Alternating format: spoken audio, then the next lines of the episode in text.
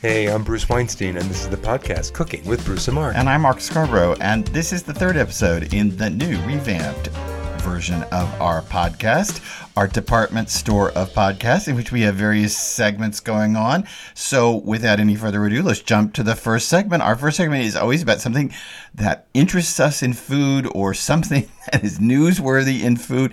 I don't know that this is so newsworthy, but it is interesting. It is. We're today, we want to talk about tinned fish. Tinned fish. Now, you know what we mean. We mean those nasty sardines in that can Except it's not always nasty, and we're not just talking about sardines. Most people are familiar with tinned fish as in tuna, right?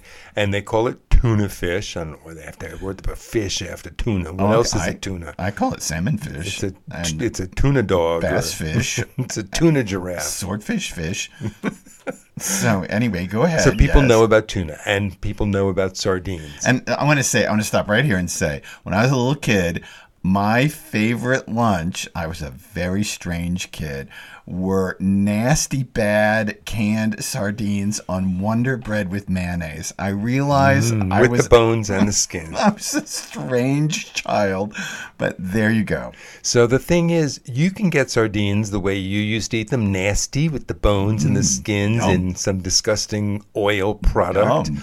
Oil products. You can get some really nice high-end tinned fish. There are sardine fillets, there are mackerel fillets as well as whole mackerel, and there's a whole bunch of other. You know, you can get octopus in a tin, and you can get smoked oysters in a tin, and some of these are really good. So Let me tell you how we got onto this. Can I give this story? please, Okay, so here's how we got into this. We were in Boston. We had just finished writing a cookbook. We were in Boston. Um, we took a little weekend, long weekend away, you know, as a break after having done the ordeal of another 9 million recipe cookbook. And we went to Boston. We were around the Fine Art Museum late at night. I love to go to museums in the evening when no one's there. We went to Boston Museum of Fine Art. It's fabulous. And afterwards, we had a reservation, kind of, sort of, not really, at a place called Hale Dot Henry. So the way the reservations worked is they don't take them. But I had spoken to them on the phone and told them that we really wanted to come. So what they said is, you know, they have some tables and a bar. And they said when two seats open up at the bar, I will call you and you will have 15 minutes to get here before we give them away. That was how we had a reservation. Thank God for Uber. So we did. They called us at the museum. We got there. And what happened is we got chatting with the owner, and she had lived in Portugal for a long time. She had gotten extremely interested in the high end tinned fish that she could find there. She came back to the United States. She couldn't find anywhere. She started a little import business, and now she runs this wine bar that is connected to her import business of high end tinned fish. And this place, I should tell you, is Hale Dot Henry, and we're going to tell you about their website in a minute. So the menu, for the most part, is just tinned fish, and you can order a tin of this, a tin of that, and it comes at you on a slate platter with a bag of potato chips. Mm. The tin is mm. open; they mm. serve it right in the tin, and we, it comes with some lemon wedges and a bag of potato chips. And it was And some bread, I think. I think yeah, bread it- too. I think it depended which you order. Some they serve with bread, some they serve with rolls, some they serve with potato chips, and it's it was an overwhelming experience for us because we never had such a thing. We neither of us knew about good tinned No. fish. We only knew about Mark's disgusting sardines on white bread with mayonnaise, and I only kind of knew about hmm. because I knew about good yellowfin tuna in olive oil, and I but I didn't know about mackerel fillets. Those were amazing. So this place is Hale, and it, when I say Dot Henry, it's literally Hale and then a period mark. Hale period mark Henry Hale dot Henry. But they have a website Hale Henry, no dot in there, right? Yeah. HaleHenry.com. And if you go out to their website, Hale H A L E Henry.com slash gear, look up the the subheader gear, you'll see all the ten fish that she is currently importing, and it's wild stuff. Well, they sell out too, so yeah, you'll never know what there's going to be. But recently, I saw these mackerel fillets in mustard, which Mm. are in my cart to order. That's what they have in stock now. I mean, what are some other things they have They, at the well, moment? they had uh, mackerel and piri piri, which we got, which is a very spicy, peppery sauce. And that's not fillets; those were the whole little mackerels. Yep, and they had stuffed calamari, uh, stuffed with rice in tomato sauce. This all is way beyond what you would expect. But don't think you just have to go to halehenry.com or their restaurant, Hale.Henry in Boston, to have such a thing. Yeah, like Whole Foods carries Cole's Wild Market, and they make um, a, something that we like a lot, which is the mackerel and olive oil. Um, Cole's Wild Market is a brand of tinned fish that's pretty high end. And there's also this uh, more downscale, I guess, uh, stuff that we can even find at our Stop and Shop in rural, rural New England. It's King Oscar. And now they're known for their sardines, and they are a high end supermarket sardine. So you're Right. going to spend four dollars a tin as opposed to twelve dollars a tin. And we do have to say that those super high end Portuguese stuff at Hale Henry can run anywhere from ten to fifteen dollars a tin. But even at our local Stop and Shop for four bucks, I can get the King Oscar, and they now have these boneless mackerel fillets in lemon oh, and in Oh, the stuff in lemon is really good. and they rival that that fifteen dollar tin. And I have to tell you that that we had weekend guests here a couple weeks ago. Thank science for vaccines. Mm-hmm. And we had weekend guests here. We put out a whole spread of this tin fish on the deck with, you know, opened a bottle of wine, put a whole spread out of different mackerels and all this kind of stuff. Bruce also made whitefish salad, I should add, to this. But anyway, we sat out on the deck and it was absolutely fantastic. We had all of these different kinds of tin fishes, lots of crackers. We had uh, all different kinds of little toppings for them. Bruce even bought some flying fish roe that we could at a Japanese market. That's going over the top to use as a little topping on them. But it was beautiful to sit outside, and the fish was so tasty. I have to say something about that flying fish roe, though. There's this little market in West Hartford, Japanese market. I don't remember the name of it, but it's right across the street from Whole Foods. They have these little tubs of flying fish roe that are only six dollars, and I have seen these things online to ship overnight for thirty bucks a tin. so I was like, "What?" yeah, I know. It's really insane that that that you can get this stuff at these smaller markets. But so uh, to wrap up, our big thing is that there are all kinds of importers now bringing in higher end 10 fish, 10 mackerel, octopus, oysters, clams, all kind of stuff. And you should try it because this is not the nasty cat food stuff that I liked as a kid. This is actually decent, delicious. It's often in high-end olive Yep. oil, lemon, piri piri, peppers, chilies, delicious stuff. Easy, easy deck food for the summer. Okay, now we're on to segment two, and as Mark says, our department store of a podcast. And this segment is our one minute cooking tip, and Bruce is up with his. Go.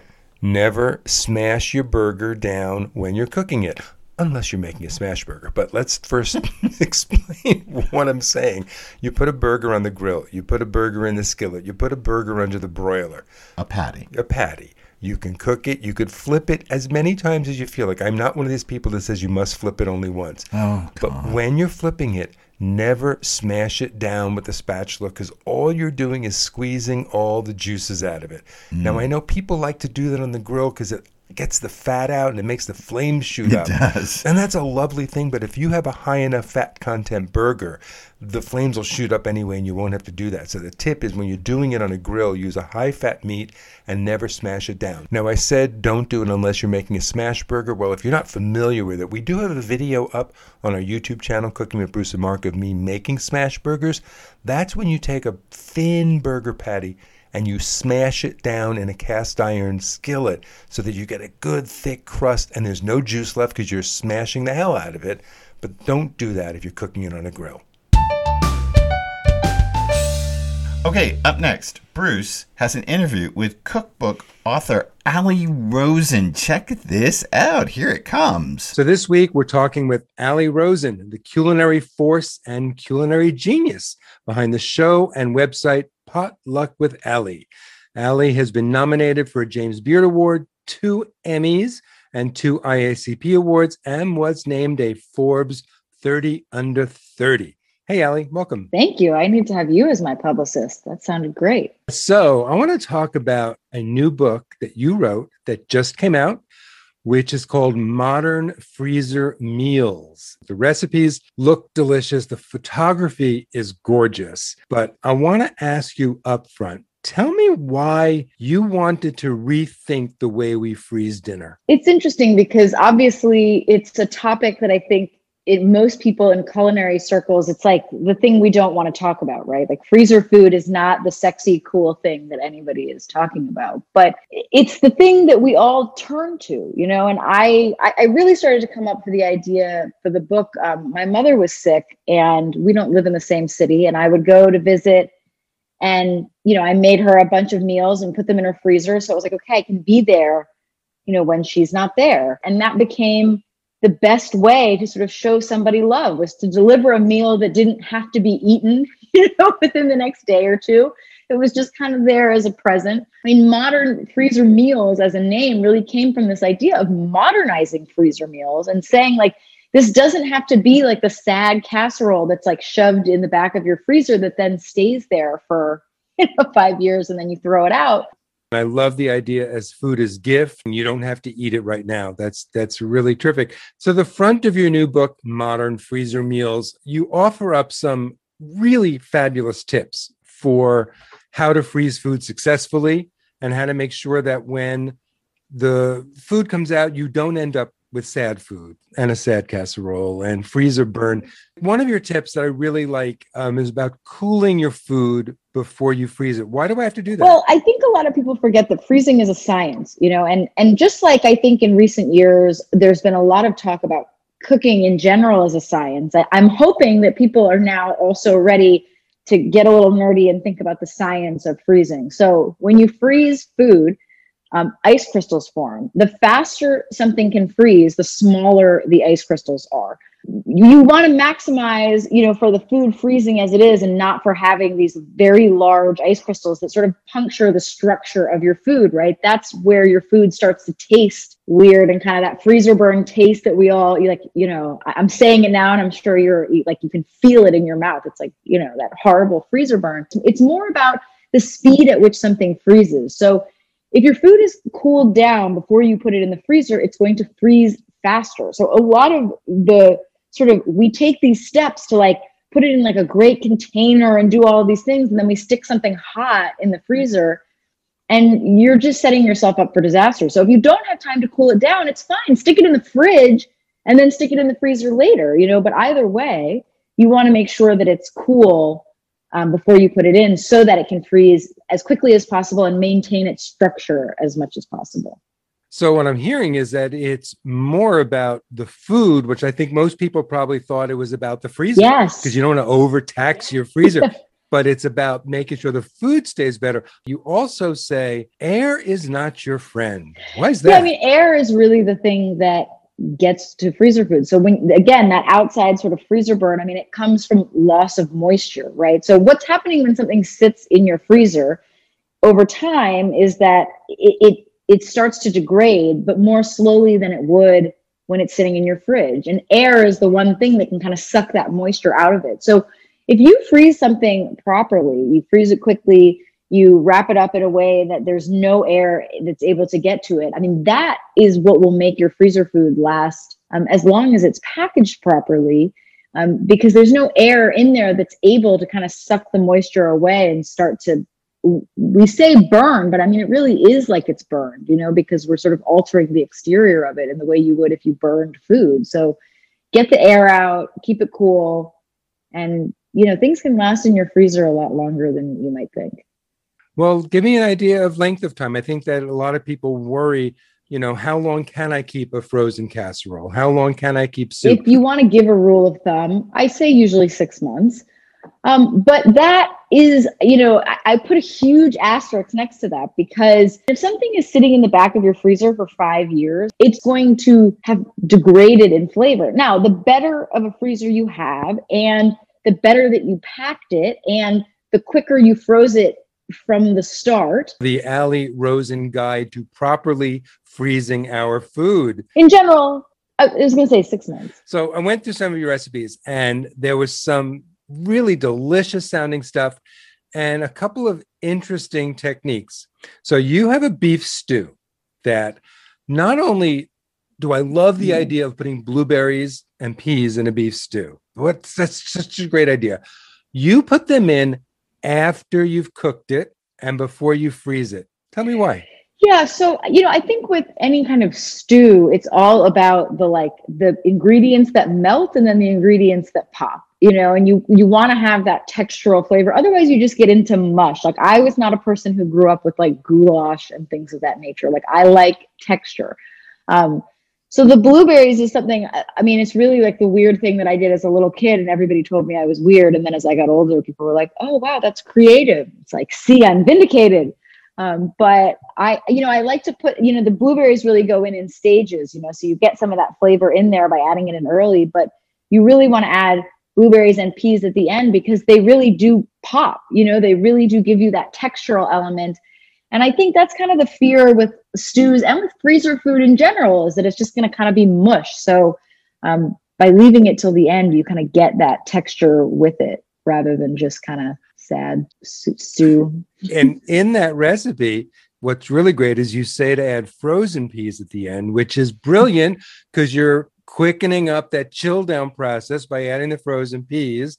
So we're just getting all of the proper way to freeze it built right into your recipe. Yeah. And freezer peas, I mean, I, I think that it's funny because one thing that has become more acceptable in recent years is frozen vegetables. You know, people use them all the time because they're flash frozen um, they maintain pretty much the exact same level of nutrients. They're easy, they're great. Um, so there's no reason to not use them in the you know in recipes you're going to freeze again. I mean they they do great. So yeah, I love freezer peas are like you know a major staple in my house. They're a major staple here too, but I have the ones that we use as ice packs for sprained shoulders marked yes. because the last thing you want to do is take that bag of freezer peas that you've used over and over for a swollen knee and put right. them in your beef stew. Frosted and defrosted many times over. You have another recipe in the book that just it struck me as like, well, duh, of course, but no one's done this. Frozen twice baked potatoes. It's such a great idea. How come no one else has done this? You're a genius. So tell me about frozen twice baked potatoes. Thank you. I'll take the accolades. There are so few things that you can just sort of like stick in the oven straight and just let it go. And so the I mean, we all love twice baked potatoes. They're also, you know, infinitely customizable. I mean, if you have, you know, a family where different people like different things, you know, you can have some that are vegetarian and some that are not. You can have some with cheese, some that are not. You know, you can add different flavors and then you can label them or not. So you get a surprise when you put them back in. But you know, the, the great thing to just, if you're making one baked potato, put 10 potatoes in the oven, cook them, and then stuff them and freeze them for later. And then all you have to do is throw them in your oven. I like to sort of have those gifts for to my future self, you know, like, okay, the days that I'm too lazy to cook, I have something in my freezer and it doesn't, it doesn't feel like a compromise on what I'm eating, you know, and that I think is the goal. And a lot of freezer food sort of gets assumed as these like very large, like lasagnas and things that are not individually portioned. Um, but a baked potato is like the perfect portion size. You talk in the book a lot about portioning and how that is so perfect for freezer food because you can make just enough for you or for two, and you don't need to freeze the whole lasagna, as you put it. But I think that it's also great for timing because let's face it, if you put a, an entire frozen lasagna in the oven, it's going to take a really long time. The portions don't take quite as long. No, and I think it's also, you know, when something defrosts and then starts to cook, um, the outside surface area of that is always going to cook more. So um, I have a whole chapter on pastas in the book, and people are always sort of shocked by that. They're like, well, but it's going to overcook. And it's like, well, if you froze it in a single portion, and then you put it in the microwave and you stir it as you go, you're not overcooking any part of it. And I think that's where that stereotype comes from is like we make soup and then we freeze it in like a giant block and then we're shocked that it sort of tastes overcooked. And it's like well because the exterior is overcooked while the interior is frozen. So if you do things in single servings it's not like it doesn't mean that I'm not going to heat up five servings at a time. It's just that it will heat up better if it was frozen and cooked individually once it comes out of the freezer. So even if you're making stuff for a whole family, it's better to freeze it individually because it because I hate defrosting. Like I'm so lazy as a cook on the time when I want to be lazy, I want to be lazy. I don't want to have to remember 12 hours before to take it out. So, I mean, like two thirds of the book does not require defrosting, um, which because I, I just, I hate, I hate having to remember. And if you're not defrosting, are you talking about throwing it in the microwave or throwing it in the oven? Depends on the recipe, but I mean, I, I'm I am very pro microwave, and again, like I, I feel like we're making a turn on this. I mean, David Chang is writing a book with a whole chapter on microwaves, so I guess we're about to say microwaves are cool again. But I mean, the microwave is an incredible device, you know, that heats food very quickly. Um, it doesn't take a lot of power. I mean, to turn on your whole oven, you know, requires a lot more energy. Um, and I, I think the microwave has gotten a bad rap. You just have to use it properly. You know, you have to understand it heats differently than an oven. And once you know how to use it, it's an incredible tool. And what's your advice on throwing the food in the microwave from the freezer, keeping it in the packaging that you froze it in, or taking it out and putting it in something else? Well, I mean, I'm a huge fan of any packaging that does all of those things you know? So i mean I, I particularly like the sort of glass containers with plastic tops that can i could go right into the freezer then go right into the oven um, or go right into the microwave because I, it just makes your life easier. Um, you know a lot of people you see a lot of freezer stuff where they're like freeze it in ziploc bags and press it flat and then stack them up. And i'm like that looks really nice for your picture but um, how do you defrost that in the microwave when it is like a giant sheet um, so, I mean, I tend to like to freeze it in the size and container that I'm going to reheat it in. What other advice do you have for people who want to freeze food but are still hesitant and they're like, oh, freezer food, really? Start with like one or two things, put it in your freezer, and then you become obsessed with it because, especially now that a lot of people are working from home, it's like, you just want something quick to eat and when you have it you're like oh man i'm so pleased with myself that i did this you know um, it's also, I mean, I, the the book has these little badges um, to sort of indicate sort of what their sort of easy levels are. So there's like a no defrosting badge. Um, there's a cook straight from you know frozen badge, and then there's um, a 30 minutes or less badge. And so I would also say, yeah, I mean, I, I think a lot of people also assume that like, oh well, if you're freezing something you're making like a really intricate thing that then you want to save for a long time. I mean, some of the pastas take 15 minutes to make. And you might say to yourself, well, why would I then need to freeze that? I'll always have 15 minutes to make pasta, but we all know that we don't always have 15 minutes to make pasta. So, and we all um, don't always have those ingredients on hand right, at that moment. Right. So you're adding an hour to the store and 15 minutes to cook it is also doesn't count the cleanup and everything else exactly so i get it i'm with you yeah that really makes sense you know look at look at those recipes that are quick and start there and and follow the instructions as they are written. You know, I think people like mm-hmm. to riff and, you know, make it their own. But I think when you're getting started with freezers, like do not take the shortcuts that seem like they are worth taking because I promise you, like I tried every shortcut. Like I am lazy. So I really, really want it to take as little time as possible. And if it is in the book, it's there because I could not make it shorter. Ali Rosen, we are looking forward to all cooking out of modern freezer meals and uh, tell us where people can find you with Potluck with Ali. What's going on? Tell me about the website and the show. Thank you. Yes. Well, hopefully the show will be coming back in the fall. You know, we've had our lovely extended COVID hiatus. We did sort of one Zoom season, and I don't think that was the greatest choice. So, um, as with a lot of things that happened on Zoom. Um, but you can always find me at potluckwithali.com. And I'm a pretty um, you know, I'm, I'm, I'm an Instagram lover. So I'm Ali, A L I underscore Rosen on uh, both Instagram and Twitter. So, you know, some other Ali Rosen got there first. So I have to have the underscore, but I'm there. I hate that someone else got Bruce Weinstein on Twitter first, and I have to be Bruce A. Weinstein. Yeah, exactly. It's like, ah, yeah, it's very frustrating. Ali, thank you so much for talking with me on Cooking with Bruce and Mark and I hope we speak again soon. Thank you so much for your time. I appreciate it. Before we get to our last segment, I do want to remind everybody to share this podcast, like this podcast, leave a comment, leave a review, and go to our Facebook group, Cooking with Bruce and Mark, and join in the conversation. Let's move on to our fourth and final segment, which is what is making us happy in food this week. And Bruce is going to start off, and we don't know what each other is going to say. So we'll why do I always have to start we'll off? We'll see if we say the same thing. Okay. What makes me happy this week? Strawberries. It is spring is when we're recording this. It is the beginning of June. Spring is popping up, and strawberries in New England in in, New the United England. States. And strawberries are in. The first of the local strawberries are in. And in fact, I bought a flat this weekend and I made 13 pints of strawberry jam. Well, then you just stepped on mine because my thing, you can like strawberries. My thing was your strawberry jam. And that is making me very happy this week. Bruce made tons of strawberry jam. Uh, he says jam. He's using the wrong word. He says the writer as the prissy writer here. He made strawberry preserves. And the preserves are spectacular. They're delicious. The strawberries are super fresh right now. They um, I had it on toast this morning with some really good butter.